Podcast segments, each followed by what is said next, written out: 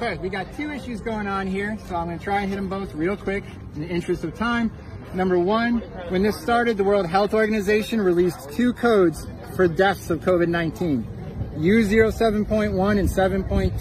7.1 is for a lab-confirmed diagnosis. 7.2 is for presumed or clinical diagnosis. It says it right here. Come down here, April 17th, right? You guys remember that? It was only a few days ago. Anybody remember the death toll? Like what, 30, 40,000? Not according to the CDC. It was 13,130. A third of what you were told on the news. Odd. But here's the kicker. Even this number's padded. You see that 7.1? Uh-oh, they got a little number one after it. That means they've done something.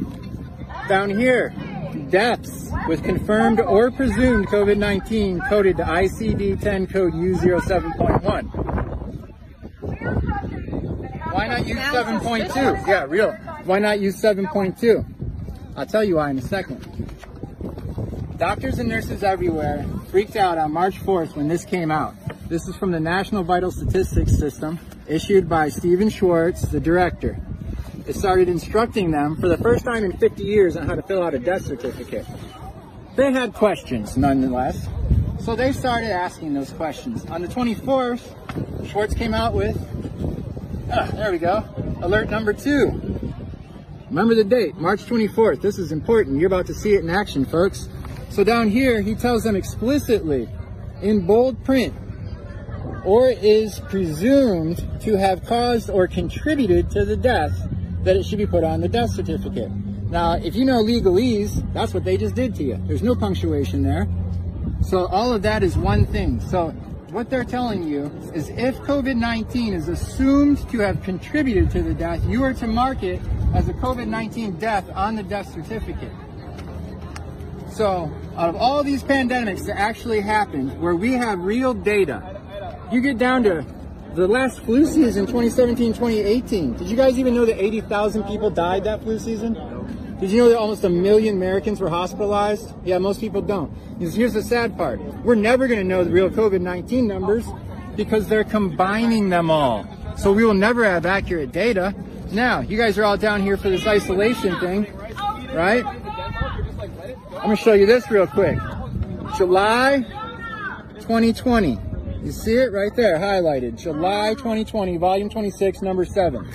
This is a leaked CDC document we're giving you today from Debunk This Fauci. Find this hashtag, find our videos, find all the real data, folks. This is that says, how we find you then? We go there? Yep, you can Google search that. This says right here in all this cool highlighted stuff, I'll give you the gist, that home isolation might not be a good control strategy. Why? Because it leads to increased familial cluster infections. In other words, it's making it worse, folks.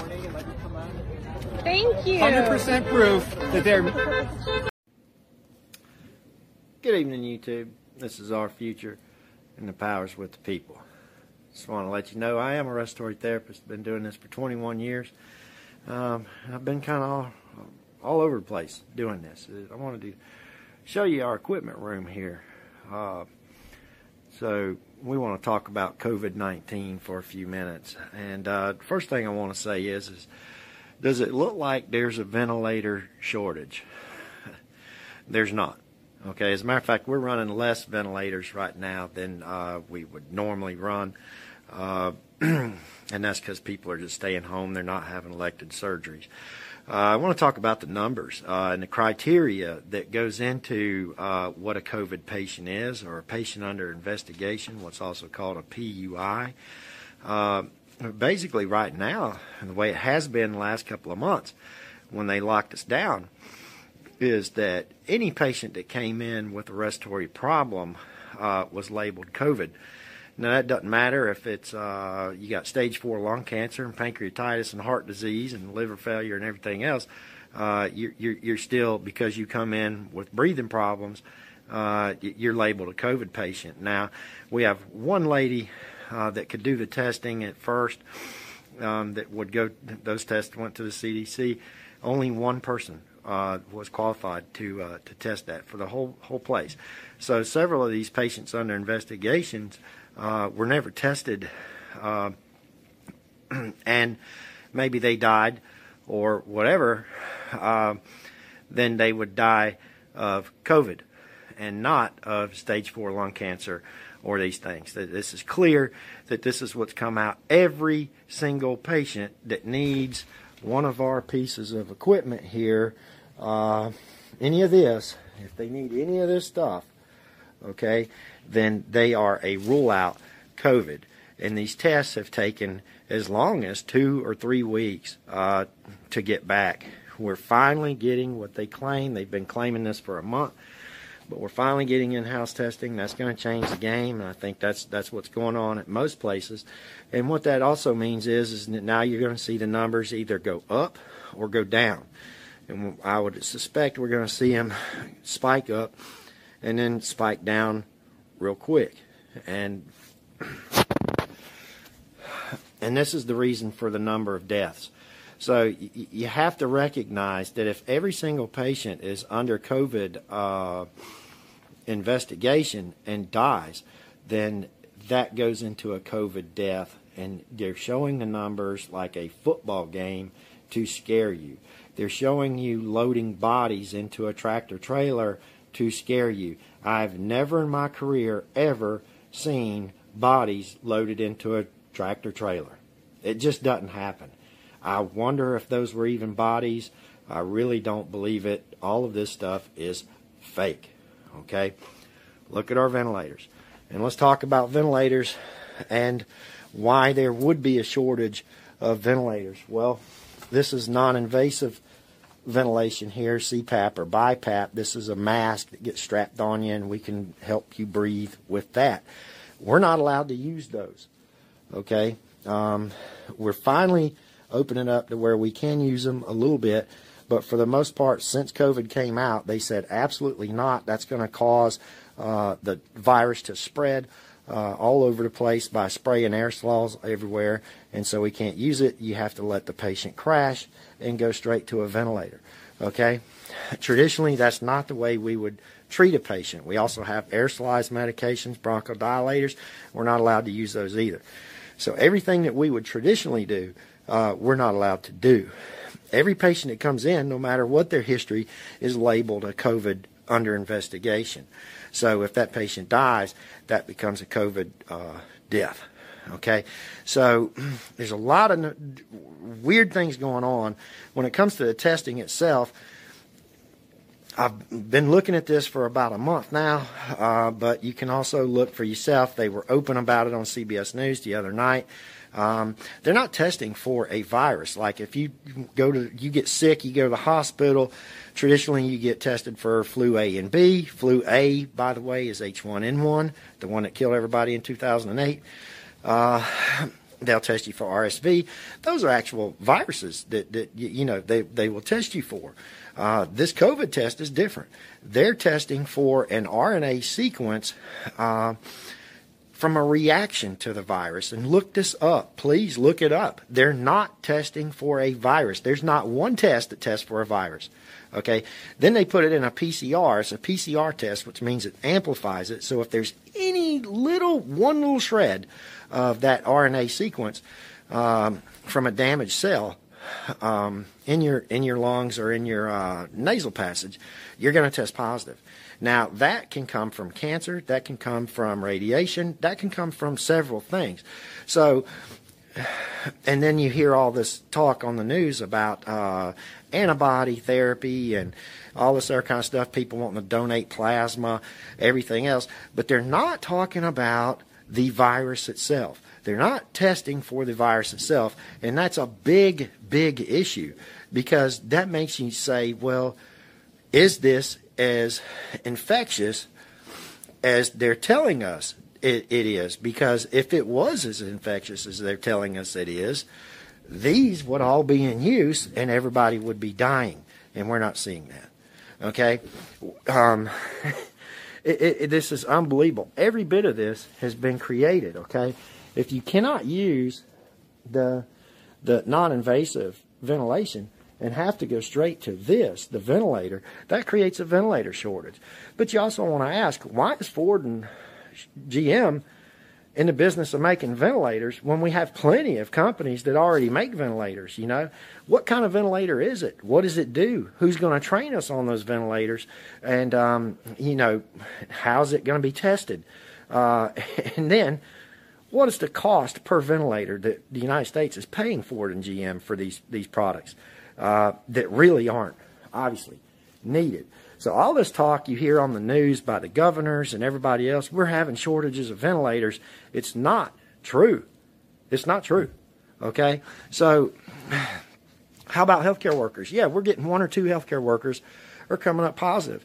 And, you know, that would be expected, but I would actually expect a lot more healthcare workers to get sick and come up positive.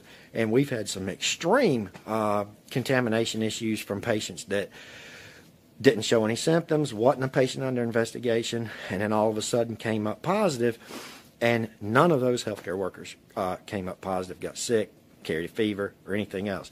Just to show you real quick, here's my PPE that I have to wear.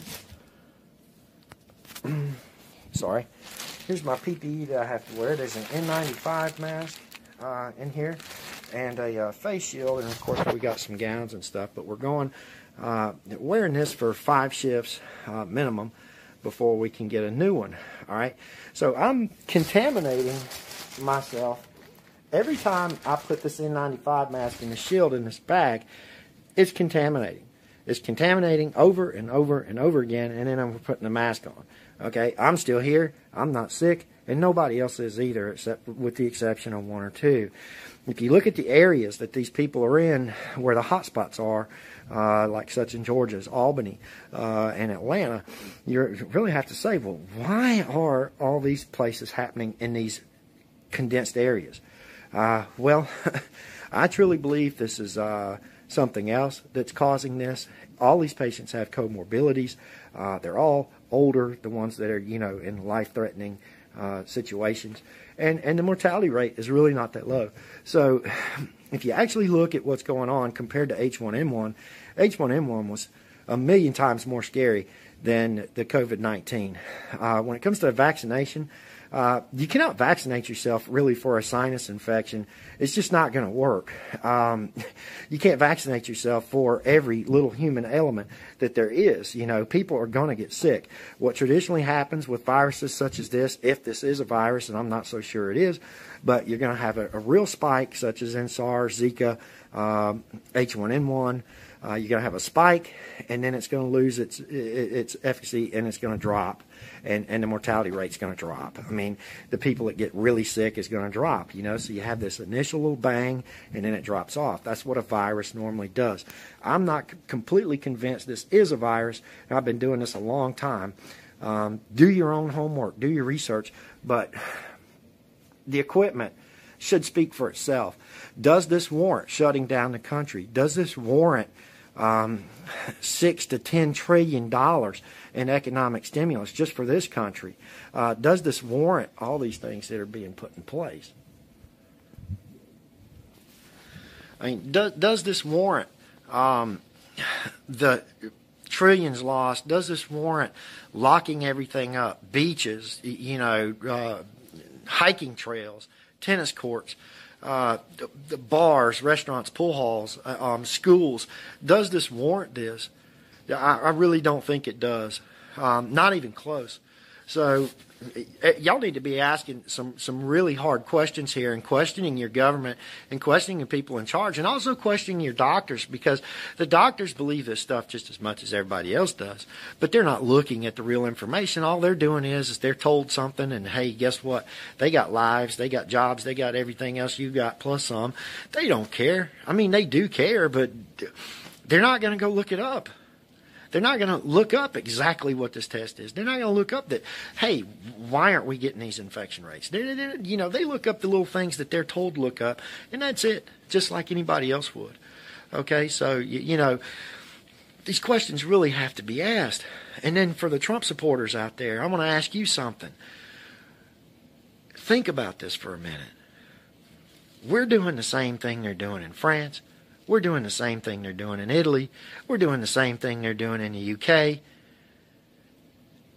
So does that mean Trump's really in charge of this whole thing? Because I really don't think he is. I think he's being told to do what he's doing, and that's the way it is. I mean, this is a deep state, Illuminati stuff, and this is the real deal. And they're shutting the world down, okay? Y'all people really need to understand this. The world, okay? And they're putting our kids and grandkids in severe debt that will never be paid off. And if you think of how many taxes you're paying now, can you imagine what our children and our grandchildren are going to have to pay for this scam? So please look up, do your homework, ask questions, look at our equipment room, ask, why can't we use this if we're not seeing the infections? You know, why can't we use this non-invasive equipment?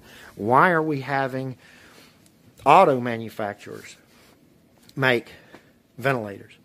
Who's testing the ventilators? What kind of ventilator? Price per ventilator? All these things. The economic stimulus package.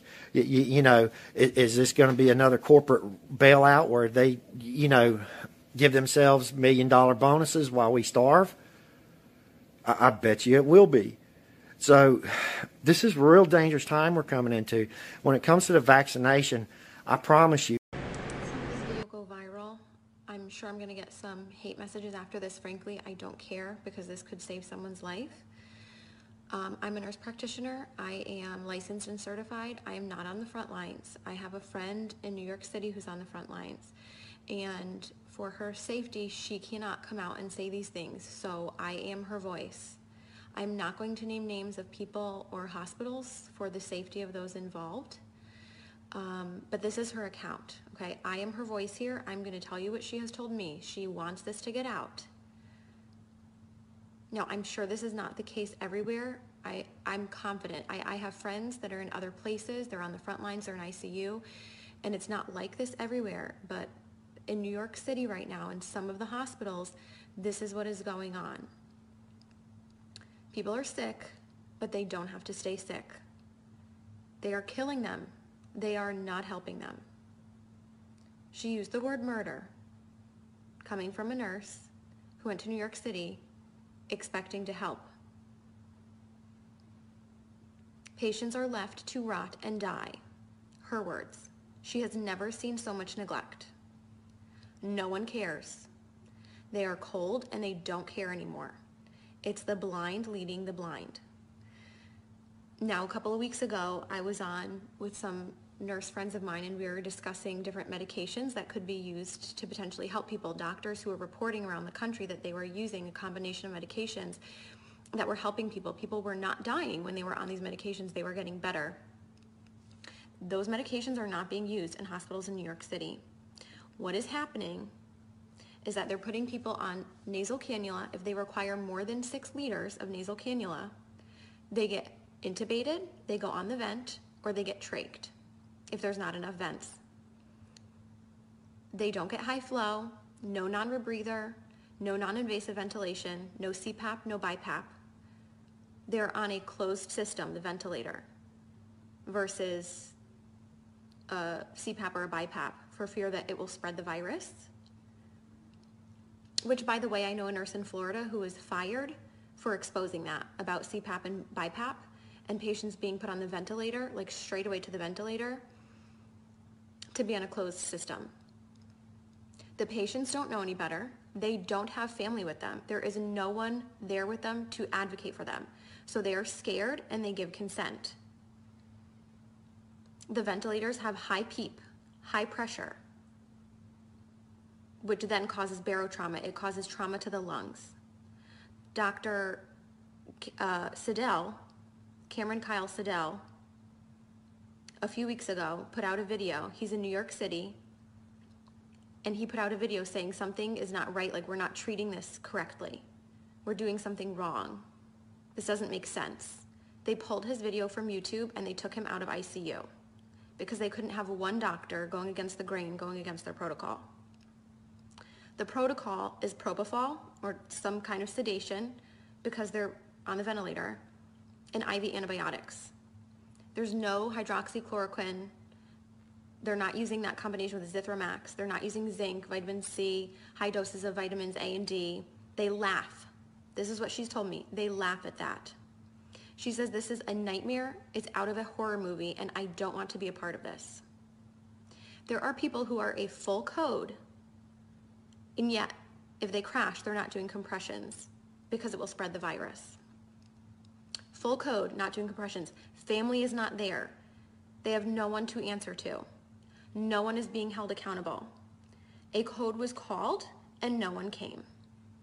So sometimes they're not even resuscitating people. Again, left to rot and die. They're not given blood because we know that the blood is not oxygenated in these COVID patients. We know that. There are doctors all around the world sounding the alarms. These are the drugs that work. This is the pathophysiology of the disease. This is what's happening. And for some reason, it's not changing. Even though we know, some of us know what's going on, nothing is changing on the front lines.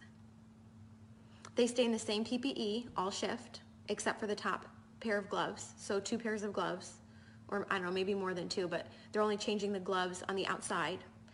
Gown, mask, whatever else stays the same because all patients are COVID patients. So if it's a COVID floor, it's all COVID, but it's not because some of them are rule out COVID.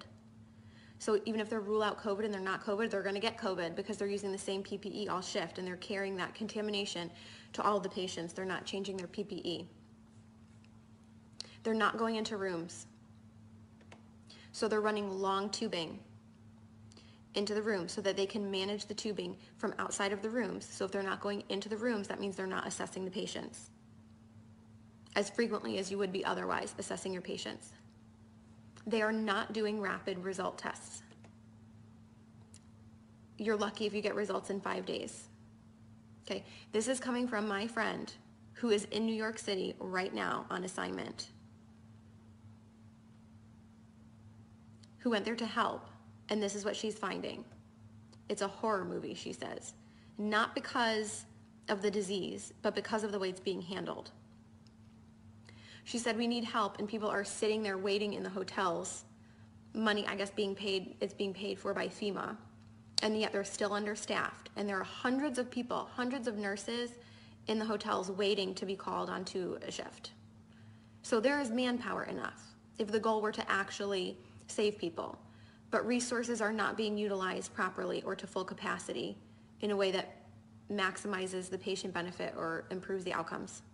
The records and charting are crap. And now some of these hospitals in New York City are probably crappy on a good day. So you add in the fear of COVID and the fear of the whole pandemic and forget it. So you're dealing, if you're in a crappy hospital with crappy nurses, let's face it, all of us nurses have worked with crappy nurses before who don't care. So now you add in this, forget it. And they're having people do things that they can't do. So maybe things that they're not proficient in. So maybe a nurse who's not familiar or comfortable with using a ventilator. And it's that figure it out mentality, figure it out. These patients are critical and they're crashing, figure it out. So nurses are being celebrated as heroes, right? We see how like the fire trucks and the police are like lining up and practically having these parades and celebrating them as heroes. And don't get me wrong, I'm sure in some parts of the country and other ICUs, I have friends that are working on the front lines in ICU and they are good nurses. And some of them are heroes, but we have nurses being celebrated as heroes who are killing people. They're not heroes. And they're being brainwashed to think they're doing something great just by going to work because they're brave enough to go to work. Well, what are you doing at work? You're certainly not saving people if you're not even running codes. You're not even going into patient rooms. You're a coward. You're hurting people, you're killing them, you're contributing to the problem.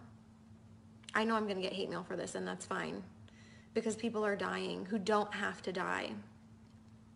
Again, there's no family there, so no one's being held accountable. And once these people get intubated, they're being scared into giving consent to be intubated, and then for a lot of them, it's over.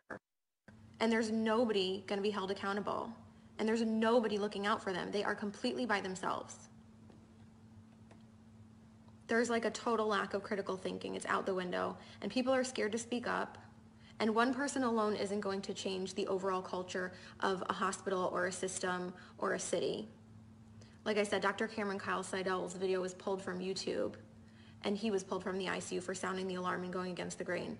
So people are sounding the alarm. It's just not changing anything, apparently. So what can you do? Buck the system. I'm really fortunate I don't have any family in New York City that I personally have to worry about. If there are people that you are worried about, or maybe it's not even New York City, maybe you're in another city that's being really hard hit and you're just hearing really bad things coming out of that city, buck the system. Something is wrong in the system. So go against the grain. Request records immediately. Records, transcripts, immediately. If there's a medication that you want your loved one to be given, report it as an at-home medication and demand that it be continued. That's just a tip from inside the system. If you want a medication to be given, you've got to report that it's an at-home medication and that you demand that it be continued. Your loved one is not going to have you in there advocating for them once they go in. You're not allowed in. The only reports that we're able to get of what's going on are coming from the inside, and people are afraid to speak out. People have lost their jobs. Do not give consent for intubation if you don't want to be intubated or your loved one to be intubated. Demand non-invasive or less invasive ventilation methods. As soon as you give that consent, you might not come out of it. Now, in some cases, it might be appropriate. We just don't know. We know that it's being used inappropriately in a lot of cases, and that the ventilators are making people worse.